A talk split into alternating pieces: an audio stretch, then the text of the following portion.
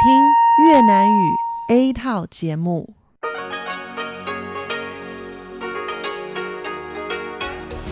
Đây là Đài Phát thanh Quốc tế Đài Loan RTI.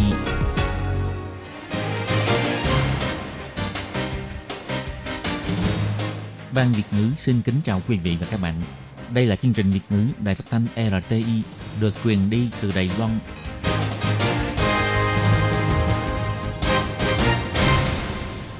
Tường Vi xin chào quý vị và các bạn. Chào mừng các bạn đến với chương trình phát thanh Việt ngữ Đài RTI. Các bạn thân mến, hôm nay là Chủ nhật, ngày 21 tháng 4 năm 2019, tức là 17 tháng 3 âm lịch năm kỷ hợi. Chương trình Việt ngữ của Đài RTI hôm nay sẽ được mở đầu bằng bản tin quan trọng trong tuần. Tiếp theo là các chuyên mục Chuyện vãng đó đi, Góc giáo dục và cuối cùng sẽ được khép lại bằng chuyên mục Nhịp cầu giao lưu. Trước tiên xin mời quý vị và các bạn cùng lắng nghe bản tóm tắt các mẫu tin quan trọng trong tuần.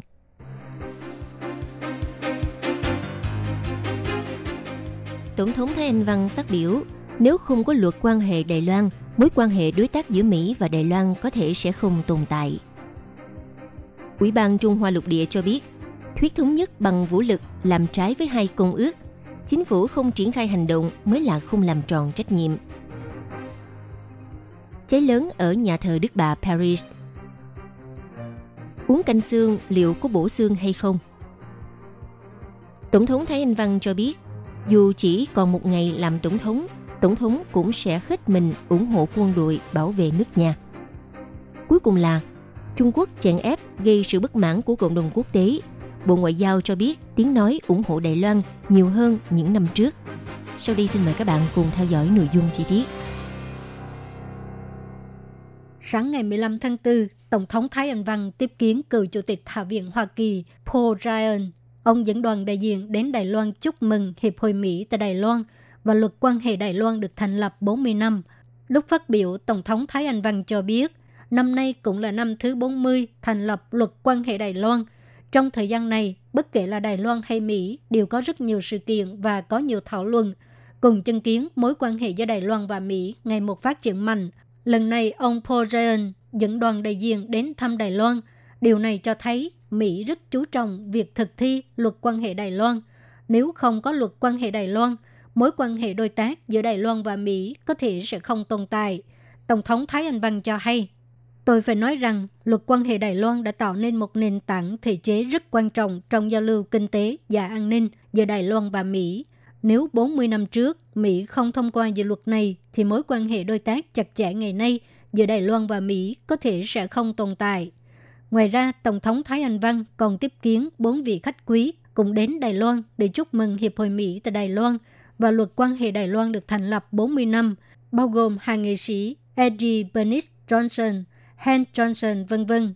Lúc phát biểu, Tổng thống Thái Anh Văn đã đề cập đến tiêu điểm nóng gần đây tại Đài Loan, đó là vệ tinh Formosa số 7, hợp tác giữa Đài Loan và Mỹ, đã được vận chuyển sang Mỹ vào ngày 14 tháng 4 để phóng lên vũ trụ, khiến cho toàn dân Đài Loan rất phấn khởi, cũng là một cột mốc mới cho sự hợp tác giữa Đài Loan và Mỹ. Tổng thống Thái Anh Văn còn cho biết, tuần trước, Ủy ban Đối ngoại Hạ viện Mỹ đã thông qua nghị quyết đạo luật bảo lãnh Đài Loan năm 2019 và xác nhận lại cam kết của Mỹ đối với Đài Loan và việc thực thi đạo luật quan hệ Đài Loan, thể hiện sự ủng hộ kiên định của Mỹ đối với mối quan hệ Đài Loan và Mỹ. Tổng thống Thái Anh Văn biểu thị,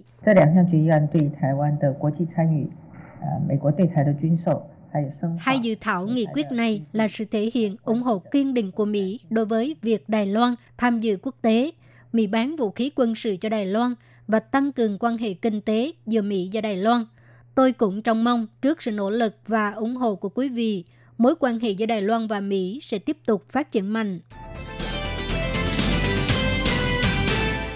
Học giả thuyết thống nhất bằng vũ lực, Trung Quốc lý nghị dùng tư cách đi du lịch đến Đài Loan diễn thuyết, bị sở di dân ra lệnh trục xuất.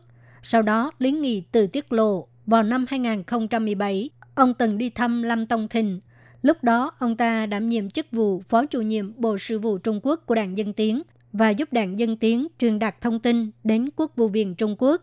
Ngày 15 tháng 4, lúc bị chất vấn về việc này, Phó chủ nhiệm Ủy ban Trung Hoa Lục Địa Khu Thùy Chính cho hay, Việc này nên do đảng Dân Tiến trình bày với giới ngoài. Ủy ban Trung Hoa lục địa có nghe qua việc này, nhưng chi tiết cụ thể như thế nào thì ông không rõ lắm. Do Lý Nghị đã từng nhấn mạnh thuyết thống nhất bằng vũ lực tại các nơi khác, cho nên lúc đó Ủy ban Trung Hoa lục địa đã chủ trương sẽ kiểm soát chặt chẽ đối với việc Lý Nghị đến Đài Loan giao lưu. Ông Khu Thùy Chính cho hay, điều lệ thứ 60 trong luật thực thi Công ước Quốc tế về các quyền dân sự và chính trị và Công ước Quốc tế về các quyền kinh tế, xã hội và văn hóa quy định rõ bất kỳ hành động cổ suý chiến tranh nào đều nên bị pháp luật cấm. Thuyết thống nhất bằng vũ lực rõ ràng là chủ trương thúc đẩy chiến tranh. Vì vậy, ở ngoài nước hay là người nước ngoài, chủ trương tiếng nói như vậy đều sẽ bị chính phủ liệt kê vào danh sách những người không được khoan nghênh. Chính phủ không có triển khai hành động có nghĩa là không làm tròn trách nhiệm. Nhà thờ Đức Bà ở thủ đô Paris, Pháp phát cháy vào lúc 18 giờ 50 ngày 15 tháng 4 giờ địa phương, khói mờ mịt cả bầu trời Paris.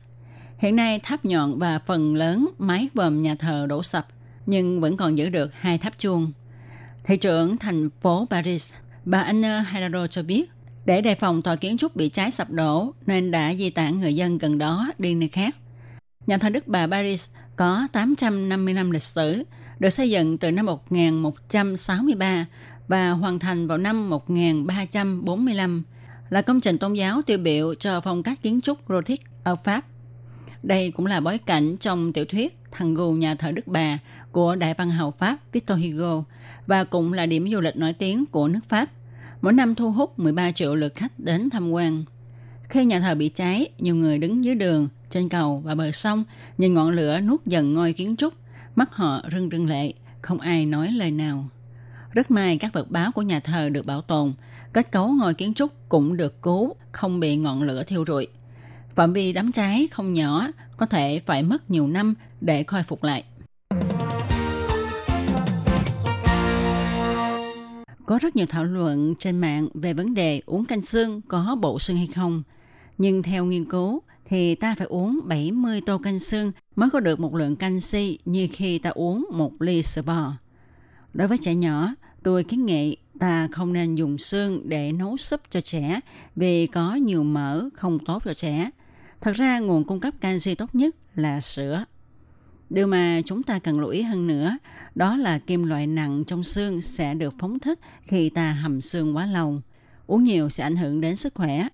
Không chỉ trẻ em cần bổ sung canxi mà những người lớn tuổi, lượng canxi trong cơ thể cũng bị thất thoát dần. Căn cứ theo thống kê của Bộ Y tế và Phúc lợi Đài Loan, có 16% trong nhóm người độ tuổi trên 60 mắc chứng loạn xương, trong đó 80% là nữ giới. Một khi họ bị gãy xương thì khó lòng bình phục. Khi được đưa vào cơ thể, canxi sẽ được chuyển hóa qua chất xúc tác là vitamin D để được cơ thể hấp thu. Ăn nhiều rau cải, mè đen, vận động, phơi nắng sẽ tăng cường mật độ xương. Những thực phẩm chứa nhiều canxi bao gồm sữa bò, dâu ua, rau cải có màu xanh đậm, đậu phụ, mè đen. Muốn bổ xương thì không có cách gì hơn là thường ăn những thực phẩm trên, phơi nắng và năng vận động. Theo lời mời của Trung tâm Nghiên cứu Chiến lược và Quốc tế CSIS, Viện Nghiên cứu Brookings, Trung tâm Quốc tế Học giả Woodrow Wilson của Mỹ, tới ngày 9 tháng 4 tại Phủ Tổng thống, Tổng thống Thái Anh Văn đã kết nối với các nhân vật chính khách và học giả quan trọng của Mỹ tiến hành hội nghị trực tuyến. Trong lời phát biểu, Tổng thống Thái Anh Văn cho hay, vào ngày 10 tháng 4 của 40 năm trước đã thông qua luật quan hệ Đài Loan là bước khởi đầu cho trang mới giữa quan hệ Đài Mỹ. Luật quan hệ Đài Loan không những thể hiện lời hứa cùng chung tay bảo vệ hòa bình, an ninh và ổn định cho khu vực Thái Bình Dương của Đài Loan và Mỹ, đồng thời ủng hộ Đài Loan phát triển khả năng tự vệ để đối kháng với sự uy hiếp bằng bất kỳ hình thức nào. Tổng thống Thái Anh Văn chỉ ra, về mặt an ninh, quan hệ hợp tác Đài Mỹ cũng đang dần chứng thực cho tinh thần luật quan hệ Đài Loan. Chính phủ đương nhiệm của Mỹ đã tuyên bố bán vũ khí cho Đài Loan. Hơn nữa, còn có nhiều phương án đang được chuẩn bị. Ngoài ra, nước Mỹ vẫn tiếp tục ủng hộ Đài Loan phát triển gia tăng năng lực quốc gia. Hai năm gần đây, Đài Loan liên tục gia tăng dự toán kinh phí cho quốc phòng. Những hành động này không phải để gây xung đột, mà chỉ là tuân thủ tinh thần luật quan hệ Đài Loan đảm bảo sự hòa bình bền vững khu vực biển Đài Loan. Bà Thái Anh Văn cho biết, Trung Quốc đã phủ quyết các cơ hội tham gia vào trường quốc tế của Đài Loan. Đó không phải là do đảng Dân Tiến cầm quyền, cũng không phải do Đài Loan không thừa nhận nhận thức chung 1992, mà vì Trung Quốc thực sự cho rằng người dân Đài Loan không có quyền độc lập tham gia các sự kiện toàn cầu. Hành động của Trung Quốc đã cản trở sự phát triển lành mạnh cho quan hệ hai bên, cũng như gây bất an tại hai bờ eo biển. Bà Thái Anh Văn bày tỏ, So I hope that the United States can make clear at a very senior level. Bà hy vọng quan chức cao cấp các cấp của Mỹ có thể bày tỏ rõ ràng cho Đài Loan và toàn thế giới biết quan trọng nhất là sự bảo vệ sự an toàn và dân chủ cho Đài Loan.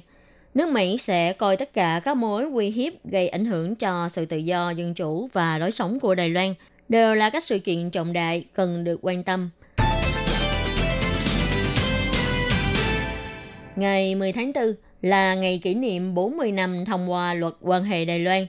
Ông Brent Christensen, trưởng đại diện của Hiệp hội Mỹ tại Đài Loan AIT, cho hay tầm quan trọng của quan hệ hợp tác giữa Mỹ và Đài Loan ngày càng gia tăng. Luật quan hệ Đài Loan được xem là nền tảng hợp tác giữa Mỹ và Đài Loan, được cựu tổng thống Mỹ Jimmy Carter ký vào ngày 10 tháng 4 năm 1979 có hiệu lực từ ngày 1 tháng 1 của năm 1979. Hiệp hội Mỹ tại Đài Loan AIT cũng được thành lập vào năm 1979 theo luật này, có trách nhiệm thúc đẩy quan hệ thực chất giữa Mỹ và Đài Loan. Ông Brent Christensen đã đăng thông cáo báo chí hôm nay, bày tỏ năm nay là sinh nhật Hiệp hội AIT tròn 40 tuổi và cũng là kỷ niệm 40 năm thông qua luật quan hệ Đài Loan. Ông cho biết, quan hệ hợp tác giữa Đài Loan và Mỹ sẽ ngày càng bền vững và lớn mạnh. Như luật quan hệ Đài Loan thể hiện, Mỹ đã thực hiện lời hứa với Đài Loan sẽ cung cấp trang thiết bị thiết yếu đủ để đáp ứng nhu cầu tự vệ của Đài Loan. So với trước đây, tới nay Mỹ càng tin tưởng hơn khả năng tự vệ của Đài Loan rất quan trọng đối với sự ổn định và cân bằng tại vùng biển Đài Loan và khu vực Ấn Độ-Thái Bình Dương. Tuy nhiên, ông Brent Christensen cũng đề cập trước những thách thức tương lai, chỉ tăng cường quan hệ hợp tác Đài Mỹ thì vẫn chưa đủ. Trước các vấn đề như tin tức không đúng sự thật, sự tự do hóa, mậu dịch bị giảm sút, vân vân, Mỹ và Đài Loan cần phải cùng nỗ lực tiếp tục thúc đẩy sự tự do và mở cửa của khu vực Ấn Độ-Thái Bình Dương. Trước hành động Trung Quốc nhiều lần điều máy bay quân sự ngày quấy rối đảo Đài Loan, ngày 18 tháng 4, Phó Bộ trưởng Bộ Quốc phòng Thẩm Nhất Minh khi trả lời Ủy viên lập pháp Đảng Nhân Tiến là chỉ chính cho biết, tần suất và quy mô huấn luyện máy bay của Trung Quốc không có gì khác nhau so với trước đó. Hiện nay vẫn là lấy việc nâng cao năng lực đường biển để tăng cường cuộc huấn luyện. Ông là chỉ chính nêu ra, sự phát triển của quân lực Trung Quốc cũng tiêu biểu rằng hiện trạng giữa hai bờ eo biển đã có thay đổi, cho nên Đài Loan cũng cần phải điều chỉnh quân lực để ứng xử. Ông Thẩm Nhất Minh nhấn mạnh như thế này. Lần trước Tổng thống đặc biệt nhấn mạnh, trước hành vi cố ý khiêu khích của Trung Quốc, chúng tôi sẽ nắm theo nguyên tắc không khiêu khích, không nhút nhát trước kẻ địch. Vì vậy, Bộ Quốc phòng cũng hướng về nguyên tắc trên thực hiện sự điều chỉnh. Bộ Quốc phòng nhấn mạnh quân lực Đài Loan đều có nắm rõ động thái hoạt động của máy bay và tàu chiến Trung Quốc. Hơn nữa, cũng đặt ra đủ loại kẻ địch giả tưởng sẽ tiến hành sự mô phỏng trong cuộc tập trận sắp tới.